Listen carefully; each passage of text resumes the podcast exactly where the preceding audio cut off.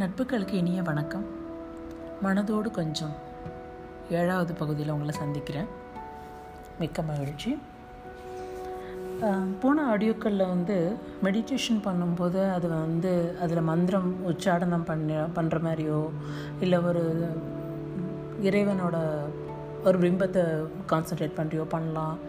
அதாவது பேசிக்காக தியானத்தை ஆன்மீகமாக மாற்றிக்கிறது, இல்லை ஏதாவது நேச்சுரல் சோர்ஸஸோடு சேர்த்து பண்ணிக்கிறது அப்படின்னு 2 வகையில் செய்யலாம். முக்கியமாக அதில் கான்சன்ட்ரேட் என்ன பண்ணணும், ஒரு இதில் மனசை ஒருமுகப்படுத்துறதுக்கு அந்த கான்சன்ட்ரேஷன் தான் அதில் ரொம்ப முக்கியம்.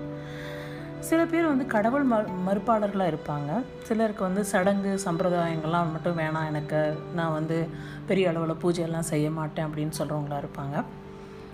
பலதரப்பட்ட மக்கள் ஒவ்வொருவருக்கும் அவங்களுடைய கோணம், இந்த பெர்ஸ்பெக்டிவ் அவங்களோடது டிஃபர்ஸ் ஆகுது. ஸோ அதனால் யாரும் தப்பு கிடையாது. எனக்கு என்னுடைய புரிதல் ஆன்மீகம் பற்றி எப்படி அப்படிங்கிறத இதை ஏன் சொல்கிறேன் அப்படின்னா, இதில் ஏன் ஒரு ஆடியோவை தனியாக கொடுக்குறேன் அப்படின்னா, இதுவும் ஹீலிங்கும் எப்படி ஹெல்ப் பண்ணுது அப்படின்னு ரொம்ப வருஷம் முன்னாடி ஒரு கதை படித்தேங்க. அந்த கதையை உங்கள்கிட்ட பகிர்ந்துக்கணும். படித்த புத்தகம், எழுதினவங்க பேர் எதுவுமே ஞாபகம் இல்லை. ஏதோ வார இதழில் தான் படித்தேன். குமுதமோ விகடனா ஞாபகம் இல்லை, அந்த இதழில் தான் படித்தேன். ஆனால் இந்த கதை மட்டும் என் மனசில் ரொம்ப ஆழமாக பதிஞ்சு போயிருக்கு. அந்த கதையோட சாராம்சம் இதுதான். ஒரு வயசான அம்மா தான் மக மருமகளோடு கொஞ்ச நாள் தங்கிட்டு வரலான்னு அமெரிக்கா போயிருப்பாங்க. மக மருமக 2 பேருமே வேலைக்கு போகிறவங்க. 2 பேரும் தினமும் வேறு வேறு நேரத்துக்கு வீட்டுக்கு வருவாங்க. வரும்போதே ரொம்ப டயர்டாக வருவாங்க. இதை கவனிச்சு அந்த அம்மா தான் மகன்கிட்ட, ஏன்பா ரொம்ப டயர்டாக இருக்க, தினமும் 2 பேரும் லேட்டாக வர்றீங்க, ஒன்றா சேர்ந்து சாப்பிடக்கூட மாட்டேங்கிறீங்க, சாப்பிட்டு உடனே தூங்கிடுறீங்க, திரும்ப அடுத்த நாள் ஓட்டணும், ஒரு மெக்கானிக்கல் லைஃப் போயிட்டுருக்கு, என்னப்பா எப்படி இருக்கீங்க அப்படின்னு, இதுதானா நீங்கள் வாழ்க்கைன்னு வாழ்கிறது அப்படின்னு ரொம்ப வருத்தமாக கேட்பாங்க. உடனே பையன் சொல்லுவான், அம்மா உனக்கு இதெல்லாம் புரியாது, ஆஃபீஸில் எங்கள் வேலை பழு ஜாஸ்தி, 2 பேருக்கும் பேசக்கூட நேரம் கிடைக்கிறதில்ல, சம்பாதிக்கிறோம், மனசில் நிம்மதி இல்லை, அதனால் தினமும் ஆஃபீஸ் முடிஞ்சிட்டு நாங்கள் போயிட்டு இப்போ கவுன்சிலிங் எடுத்துக்க ஆரம்பிச்சிருக்கோம், அவளுக்கு வேறு டைமு எனக்கு வேறு டைமு, அந்த மாதிரி நாங்கள் கவுன்சிலிங் எடுத்துக்கிறோம் அப்படின்னு சொல்லுவாப்புல. அம்மாவுக்கு பயங்கர ஷாக்காக இருக்கும். எதுவும் வெளிநாட்டில் இருக்காங்க, அவங்க 2 பேரும் வேலைக்கு போகிறாங்க. இந்த கதை எழுதப்பட்ட காலம் கிட்டத்தட்ட ஒரு 20 வருஷம் முன்னாடி வச்சுக்கோங்க, இப்போ கிடையாது, ரொம்ப 20 வருஷம் முன்னாடி.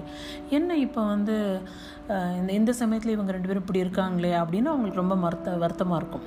அப்போ அவங்க என்ன பண்ணுவாங்க, மகன்கிட்டையும் மருமகிட்டையும் நைட்டு சாப்பாடு கொடுத்துட்டு தூங்க போகிறப்ப, நாளைக்கு டாக்டர்கிட்ட போகாமல் நாளை ஒரு நாள் மட்டும் அப்பாயின்மெண்ட் மிஸ் பண்ணிவிட்டு 2 பேரும் வீட்டுக்கு வந்துடுங்க அப்படின்னு சொல்லுவாங்க. சரி, நான் அவங்களும் தினமும் போய் அவங்கள்ட்ட போய் கவுன்சிலிங்கில் உட்காந்து பேசி தான் மனசில் இருக்கிற வருத்தத்தை சொல்லிட்டு வரதில்ல, பெருசாக எதுவும் இது இல்லைங்கிறதுனால சரி ஒரு நாள் தான் பிரேக் கொடுப்போமேன்னு வந்துடுவாங்க, வீட்டுக்கு வருவாங்க. அடுத்த நாள் சாயந்தரம் 2 பேருமே வீட்டுக்கு வருவாங்க. கதவு திறக்கும் போதே வீடே வித்தியாசமாக இருக்கும். என்ன, அந்த அம்மா ஆல்ரெடி வீடு நீட்டாக இருக்குது. அந்த வீட்டில் சாமி படத்துக்கிட்ட ஒரு விளக்கேற்றி பூவெல்லாம் போட்டு ஊதுபத்தி ஏற்றி வச்சுருந்துருப்பாங்க. ஸ்மெல்லே வித்தியாசமாக இருக்கும். ஹால்லேயும் ஃப்ளவர்லாம் அரேஞ்ச்மெண்ட்ஸ் பண்ணி அங்கேயும் கொஞ்சம் இதெல்லாம் போட்டு விளக்கேற்றி வச்சுருந்து இப்படி பண்ணியிருப்பாங்க. அப்படியே கொஞ்சம் நேரம் எதுவுமே பேச வேணாம், நீங்கள் 2 பேரும் அப்படியே உட்காருங்க போதும் அப்படின்னு சொல்லுவாங்க. ஸோ கைகால் கழுவிட்டு அவங்க அப்படியே உட்காந்துருப்பாங்க. அந்த வைப்ரேஷன், அந்த விளக்கு, இந்த ஊதுபத்தி வாசனை, நல்ல பூக்களின் நறுமணம், இதெல்லாம் அப்படியே ஒரு இதமான மனநிலைக்கு கொண்டு போய் அவங்க மனசு அப்படியே இழைக்கிறோம். டாக்டர்கிட்ட கவுன்சிலிங் போயும் எங்கள் மனசு ரிலாக்ஸ் ஆகலாமா, ஆனால் இப்போ மனசுக்கு இதமாக இருக்குதுன்னு சொல்லுவது போல் இருக்கும் அந்த கதை. எங்கள் அம்மம்மா எனக்கு இந்த பூஜைகள் இப்படி தான் அறிமுகம் செஞ்சு வச்சாங்க. எந்த பூஜை செய்கிறதுக்கு முன்னாடி வீட்டை சுத்தம் படுத்தணும். ஸோ கிளென்சிங், அடைசல் போகுது. பூ, விளக்கு, பிரசாத வாசனை, இதெல்லாம் ஒரு பாசிட்டிவ் வைப்ரேஷன், நேர்மறை அதிர்வுகளை வீட்டில் உண்டாக்குது. ஒரு பண்டிகை கொண்டாட்ட மனப்பான்மைக்கு நம்ம வந்துடுறோம். ஸோ இதில் இந்த நம்ம பாசிட்டிவ் வைப்ரேஷனுக்கு we are creating the positive vibration. அதுதான் அந்த பூஜைகளுடன் முக்கிய ஒரு இது. மக்களோட கலந்து இருக்கணும், ஒவ்வொருத்தரோட பகிர்ந்துக்கணும், இதெல்லாம் தான் அதில் முக்கியமானது. அதுலேயும் வரலட்சுமி பூஜைன்னு எல்லாருக்கும் தெரிஞ்சிருக்கும். ஆந்திராவில் ஜாதி வித்தியாசம்லாம் பார்க்க மாட்டாங்க, எல்லாருமே செய்வாங்க. ரொம்ப அழகாக வீட்டை அலங்கரித்து அதில் முக்கியமாக புது புடவை வாங்கி பூஜையில் வைப்பாங்க. அம்மனுக்குமே நம்ம சொம்பில் கட்டுறது மாதிரி இல்லாமல் அவங்க அழகாக புடவையே கட்டி ரொம்ப அழகாக அலங்காரம்லாம் பண்ணுவாங்க. முடிஞ்சவங்க கொஞ்சம் வேணும் நகை வாங்குவாங்க, தங்க நகையை வாங்கி பூஜையில் வைப்பாங்க. தவிர பூஜை செய்யும்போது நல்ல புடவை ஊடுத்தி தான் உட்காருவாங்க. எங்கள் அம்மா வந்து எப்போவுமே அப்படி தான். அவங்க வந்து வார வாரம் லக்ஷ்மி பூஜை செய்வாங்க, சம்பத் சுக்கரவாரம் நிறைய பூஜை செய்வாங்க. ஆனால் அவங்க செய்யும் பொழுது எனக்கு வந்து அவங்க பூஜை செய்கிற அழகை பார்க்குறதுக்கே எனக்கு ரொம்ப பிடிக்கும். சில பேர் வந்து பூஜைக்கு வந்து ஒவ்வொன்றா போய் போய் எடுத்துக்கிட்டே வருவாங்க. இவங்க அப்படி இல்லை, எல்லாம் நீட்டாக அரேஞ்ச் பண்ணி வச்சுக்குவாங்க, தேவையானதெல்லாம் பார்த்து எடுத்து வச்சுக்குவாங்க. அவங்க ரொம்ப சிம்பிள். எங்கள் அம்மா கடைசி வரைக்கும் காட்டன் புடவை தான் கட்டினாங்க, பருத்தி புடவை தான், பட்டெல்லாம் கட்ட மாட்டாங்க. பருத்தி ஆடை தான் அழகாக குளித்து ஆஷா வச்சு அதில் வந்து பொட்டு, குங்குமம் பொட்டு, அப்படி ஒரு அழகு. நான் எங்கள் அம்மா பார்த்தா கிண்டல் பண்ணிகிட்டே இருப்பேன். கிண்டல் பண்ணுற மாதிரி ஒரு பாட்டு போடுவோம். அந்த பேர் சொல்லும் பிள்ளைன்னு ஒரு படத்தில் ஒரு பாட்டு வரும், தலை தான் முன்னாடினால நிறையாச்சு, அம்மாடி அதுவும் அழகாச்சு அப்படின்னு. அந்த பாட்டு எங்கள் அம்மா பார்க்கும்போதுலாம் அடிக்கடி பாடுவேன் நான். அவ்வளோ அழகாக இருப்பாங்க. தலையெல்லாம் நரைச்சிருந்தாலும் நல்ல நீல அடர்த்தியான முடி, அழகாக ரொம்ப சிம்பிளாக உடை உடுத்தி மேட்சிங்காக தான் போடுவாங்க. கிழிசல் போட மாட்டாங்க. இந்த இதுக்கு மேட்சிங் இல்லாத ஒரு புடவையை அவங்க உடுத்தவே மாட்டாங்க. அவங்க என்ன சொல்லுவாங்க, வெளியில் போகிறவங்க வந்து ஆஃபீஸ்க்கு ரெடியாகி போகிறாங்கன்னா அவங்களுக்கு வெளியில் ஆஃபீஸ், எனக்கு வீடு தான் ஆஃபீஸ்.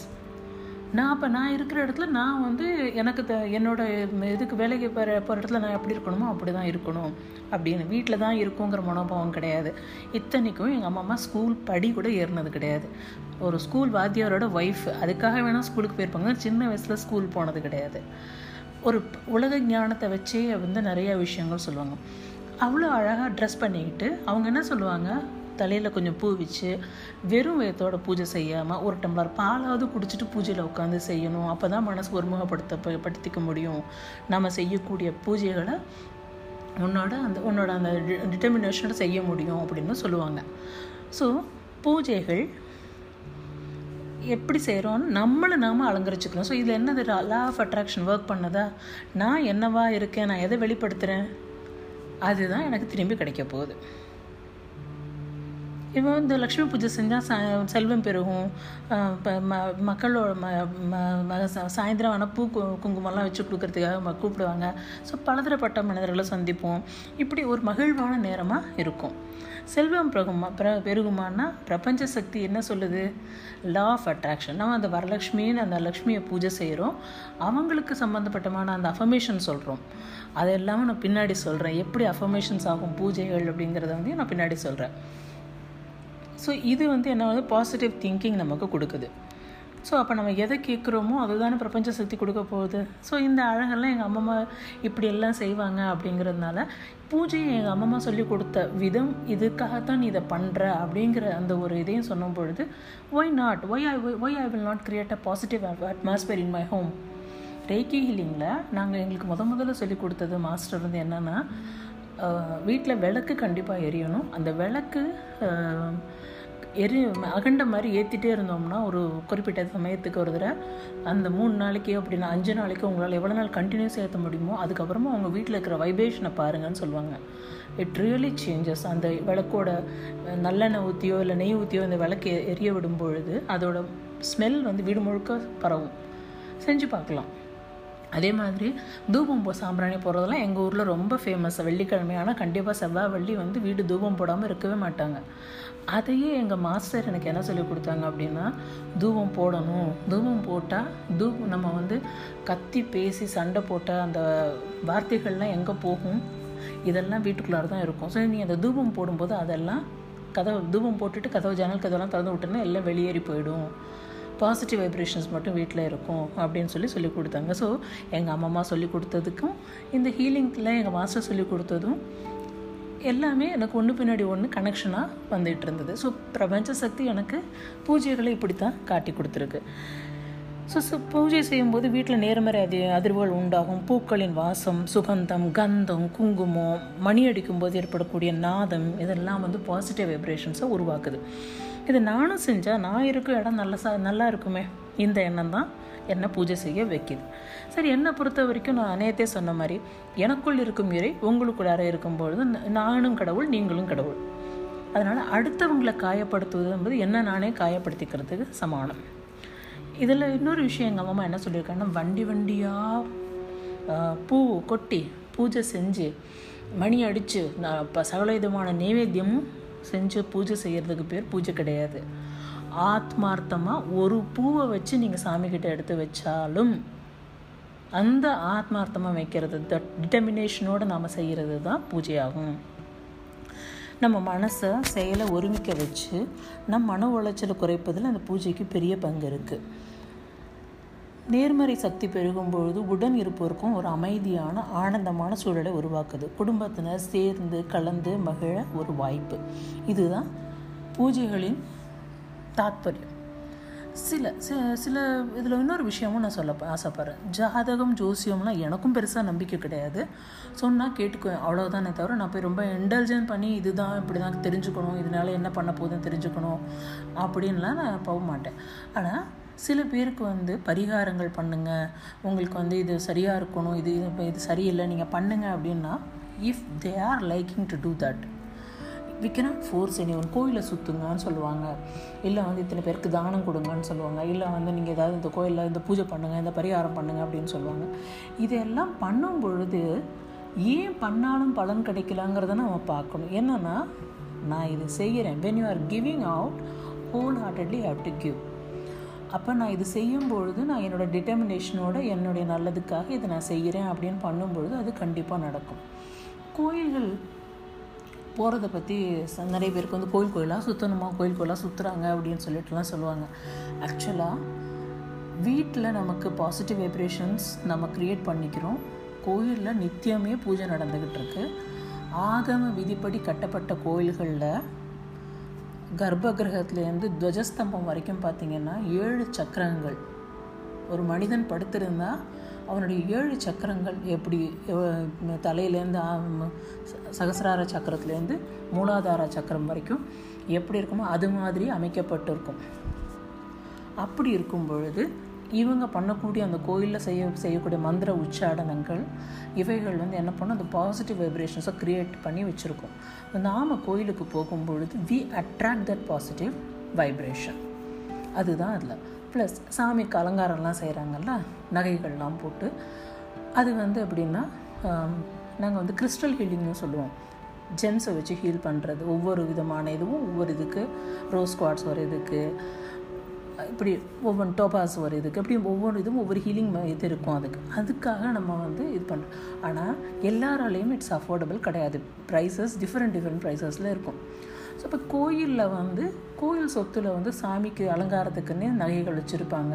நாம் அந்த சாமி புறப்பாடு அந்த சமயத்தில் நம்ம போய் அந்த அலங்கார சமயத்தில் போய் சாமியை தரிசனம் பண்ண போகும் பொழுது அதிலிருந்து பெறப்படும் அந்த சக்தி நம்ம உடம்புல நமக்கு எஃபெக்ட் பண்ணும். அப்போ நமக்கு அது நல்லது செய்யும். இதில் இன்னொன்று எங்கள் அம்மா சொல்லுவாங்க, ஏன் சாமி ஊர்வலம் கொண்டு வராங்கன்னு தெரியுமா அப்படின்னு கேட்பாங்க. தெரியாது, நான் நினச்சேன் சும்மா உள்ளுக்குள்ளார போர் அடிக்குது சாமிக்கு, அதனால வெளியில் சுற்றிட்டு கூட்டிகிட்டு வராங்க அம்மா அப்படின்னு சின்ன வயசு அம்மாட்ட கிண்டலாக சொல்கிறது. அம்மா சொல்லாங்க, அப்படி கிடையாது, உன்னால் நடக்க முடியும், நீ மட்டும் நடந்து கோயிலுக்கு போகிற, கோயில் உள்ளே போய் சாமி தரிசனம் பண்ணிட்டு வர. நடக்க முடியாத வயசானவங்க நிறைய பேர் வீட்டில் இருப்பாங்க. அதில் அதாவது கோயிலை சுற்றி தானே வீதிகள்லாம் அமைக்கப்பட்டிருக்கோம் அப்படி அந்த இடத்துல. அதனால் சாமி கோயில் இப்போ வெளியில் வரும்பொழுது இந்த அலங்காரம் இந்த இதோட வெளியில் வரும்பொழுது அந்த எஃபெக்ட் அவங்களுக்கும் சேரணும், அந்த கற்களோட பலன் அவங்க மேலேயும் படணும் அப்படிங்கிறதுக்காக வர்றது. ப்ளஸ் வெளியில் கிளன்சிங், சுற்றி கிளன்சிங் அப்படின்னு எங்கள் அம்மாவோட பாயிண்ட் ஆஃப் வியூ. இதில் இன்னொன்று கூட சொல்லுவாங்க, அது எவ்வளோ தூரத்துக்கு புரிதல் இருக்குது எல்லாருக்கும்னு எனக்கு தெரியல. கோயிலில் கும்பாபிஷேகம் செய்யும் பொழுது மேலே கும்பத்தில் விதை நெல்லாம் போட்டு வச்சுருப்பாங்க அப்படின்னு சொல்லி போட்டு அதை அந்த கும்பத்தை எஸ்டாப்ளிஷ் பண்ணி வைப்பாங்க கோபுர கலசத்தில். இது எதுக்கு அப்படின்னு எனக்கு ரொம்ப நாளாக தெரியாது. சரி, ஏதோ அது போட்டு வச்சா அதெல்லாம் வைப்ரேஷன்ஸ் கீழே கொண்டு வர முடியும் அப்படிங்கிறது பின்னாடி தெரிஞ்சுட்டேன். ஆனால் அதையும் எங்கள் மாஸ்டர் என்ன சொன்னார் அப்படின்னா, ரேக்கி மாஸ்டர் என்ன சொன்னார் அப்படின்னா, ஊரில் வெள்ளமே ஏற்பட்டுருச்சுன்னு வச்சுக்கோங்களேன், பிரளயம் வெள்ளம் ஏற்பட்டுருச்சு, எங்கேயுமே விதநெல் எதுவுமே இல்லை, எதுவுமே இல்லாத பட்சத்தில் அந்த மேலே இருக்கக்கூடிய அந்த நெல்லை விதையை எடுத்து நம்ம பயிர் விளைவிக்க முடியும் அப்படிங்கிறதும் ஒரு காரணம் அப்படின்னு சொன்னாங்க. பட் இது எவ்வளோ பேருக்கு வந்து கரெக்டான உண்மைங்கிறது சில பேருக்கு ஏன்னா புரிதல்கள் வேறுபடும் பொழுது அவர்களுடைய கருத்துக்களும் வேறுபடும். ஆனால் என்ன எனக்கு சொல்லிக் கொடுத்தவங்க பாசிட்டிவ் வைப்ரேஷன்ஸை எப்படிலாம் க்ரியேட் பண்ணணும், அது நம்ம டெய்லி எப்படி பண்ண முடியும் அப்படின்னு எனக்கு ஒவ்வொருத்தவங்களும் ஒவ்வொரு ஸ்டேஜில் சொல்லிக் கொடுத்தாங்க. ஸோ அந்த இதை தான் நான் உங்கள்கிட்ட இங்கே பகிர்ந்துக்கிறேன். ஸோ அடுத்த முறை நீங்கள் உங்கள் வீட்டில் சாமி விளக்கு ஏற்றும் பொழுதாகட்டும், இல்லை வெளியில் கோயிலுக்கு போகும் பொழுதாகட்டும், மனதை ஒருமுகப்படுத்தி ஒரு நிமிஷம் அங்கே நின்னீங்கன்னா கூட you will get the result. அடுத்த ஆடியோவில் சந்திக்கிறேன். அன்பும் நன்றியும்.